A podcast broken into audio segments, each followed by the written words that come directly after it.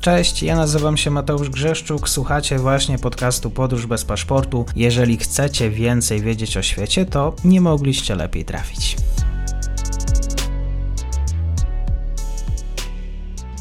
Dzień dobry wszystkim słuchaczom. Dzisiaj moim gościem jest Ryszard Zalski, zresztą mieszkający Polak na Tajwanie na co dzień.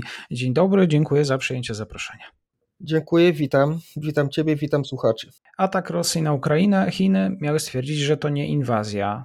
Jak właściwie zapatruje się Pekin na to, co się dzieje na wschodzie? Tak, zgadza się, że nie inwazja. Natomiast co ciekawsze, twierdzą, że to znaczy nie władze oficjalnie, ale media związane z władzami twierdzą, że to jest, czy nawet nie, nie tylko media, nawet rzecznik, chyba MSZ-u stwierdził, że to jest ze względu na rozszerzanie się NATO i tak naprawdę nie jest to wina Rosji. Kraj został do tego sprowokowany, także to naprawdę nie była ich wina, tylko w sumie reakcja na to, co robi NATO. To jest jedna rzecz. Na druga to, że Chiny mają teraz problem, bo jeśli za, powiedzmy zaakceptują dwie nie, niezależne czy niepodległe republiki, no to dlaczego inni nie mieliby, powiedzmy, za, zaakceptować Tajwanu, skoro to jest sytuacja teoretycznie analogiczna. Także no, mają tu trochę kłopot w tym momencie, no bo są to trochę sprzeczne stwierdzenia. Mhm, czyli co, sojusz chińsko-rosyjski w praktyce? No więc tutaj dużo na ten temat. Ja, ja zawsze uważałem, że władze chińskie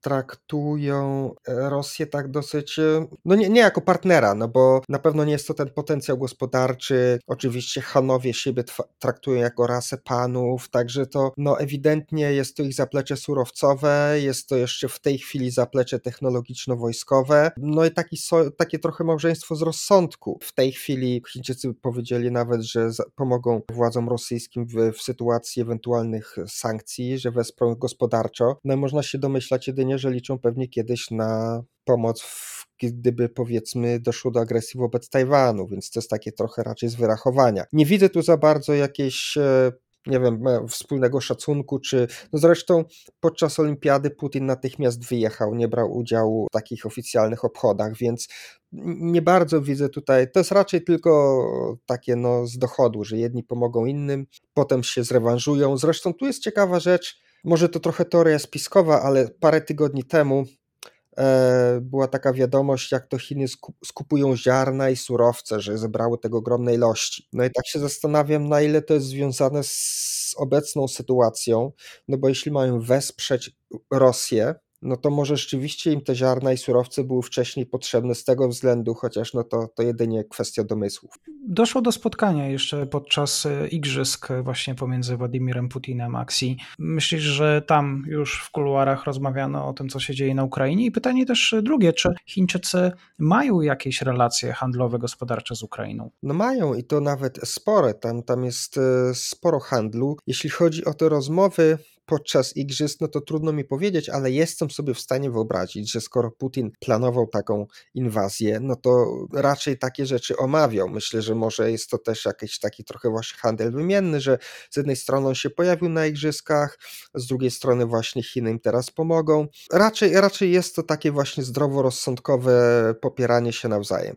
Dokładnie tak jest. Tak, tak bym to widział. To rozszerzając, jaki biznes jest obecny chiński na Ukrainie? Wiesz, wiem, znamy jakieś dane? No właśnie nie, nie znam danych, natomiast e, mogę dodać, że, że jeśli chodzi o Tajwan, to przyłączył się do Japonii i Singapuru, ponieważ Biden e, zażądał, żeby, żeby ograniczyć e, sprzedaż podzespołów, mikrochipów czy jakiejś bardziej e, takiej zaawansowanej technologii do, do, do Rosji, więc te trzy kraje tutaj się zgodziły, że poprą Bidena i że jeśli będzie trzeba, to odetną Rosję od takiego, od takiego rynku, znaczy od tych towarów. Pewnie będziemy patrzeć i sytuacja zmienia się dynamicznie. Rzeczywiście oficjalna chińska agencja prasowa informowała o rozpoczęciu przez Rosję tej specjalnej operacji e, na Donbasie. E, to jeszcze tak słowem, ten sojusz rosyjsko-chiński potencjalny, albo nawet wspomniałeś o tym małżeństwie rozsądku. Rozumiem, że to ma wszystko ten wątek amerykański i tutaj e, główną rolę odgrywają właśnie też relacje właśnie Chin z Waszyngtonem. No tak, tu, tu masz w pełni rację, no bo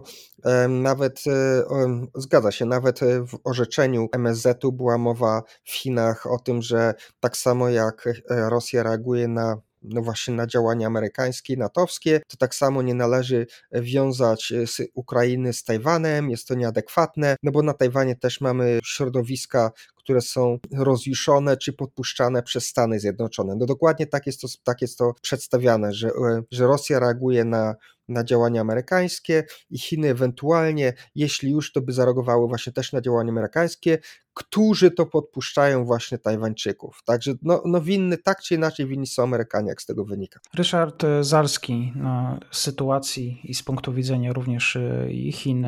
Dziękuję serdecznie za ten komentarz. Bardzo Ci dziękuję. Do usłyszenia. I to już koniec na dzisiaj. Zapraszam na profil podcastu Podróż bez paszportu na Facebooku, Instagramie i Twitterze. Zachęcam też do wsparcia mojej pracy na serwisie Patronite oraz Buy Coffee. Do usłyszenia.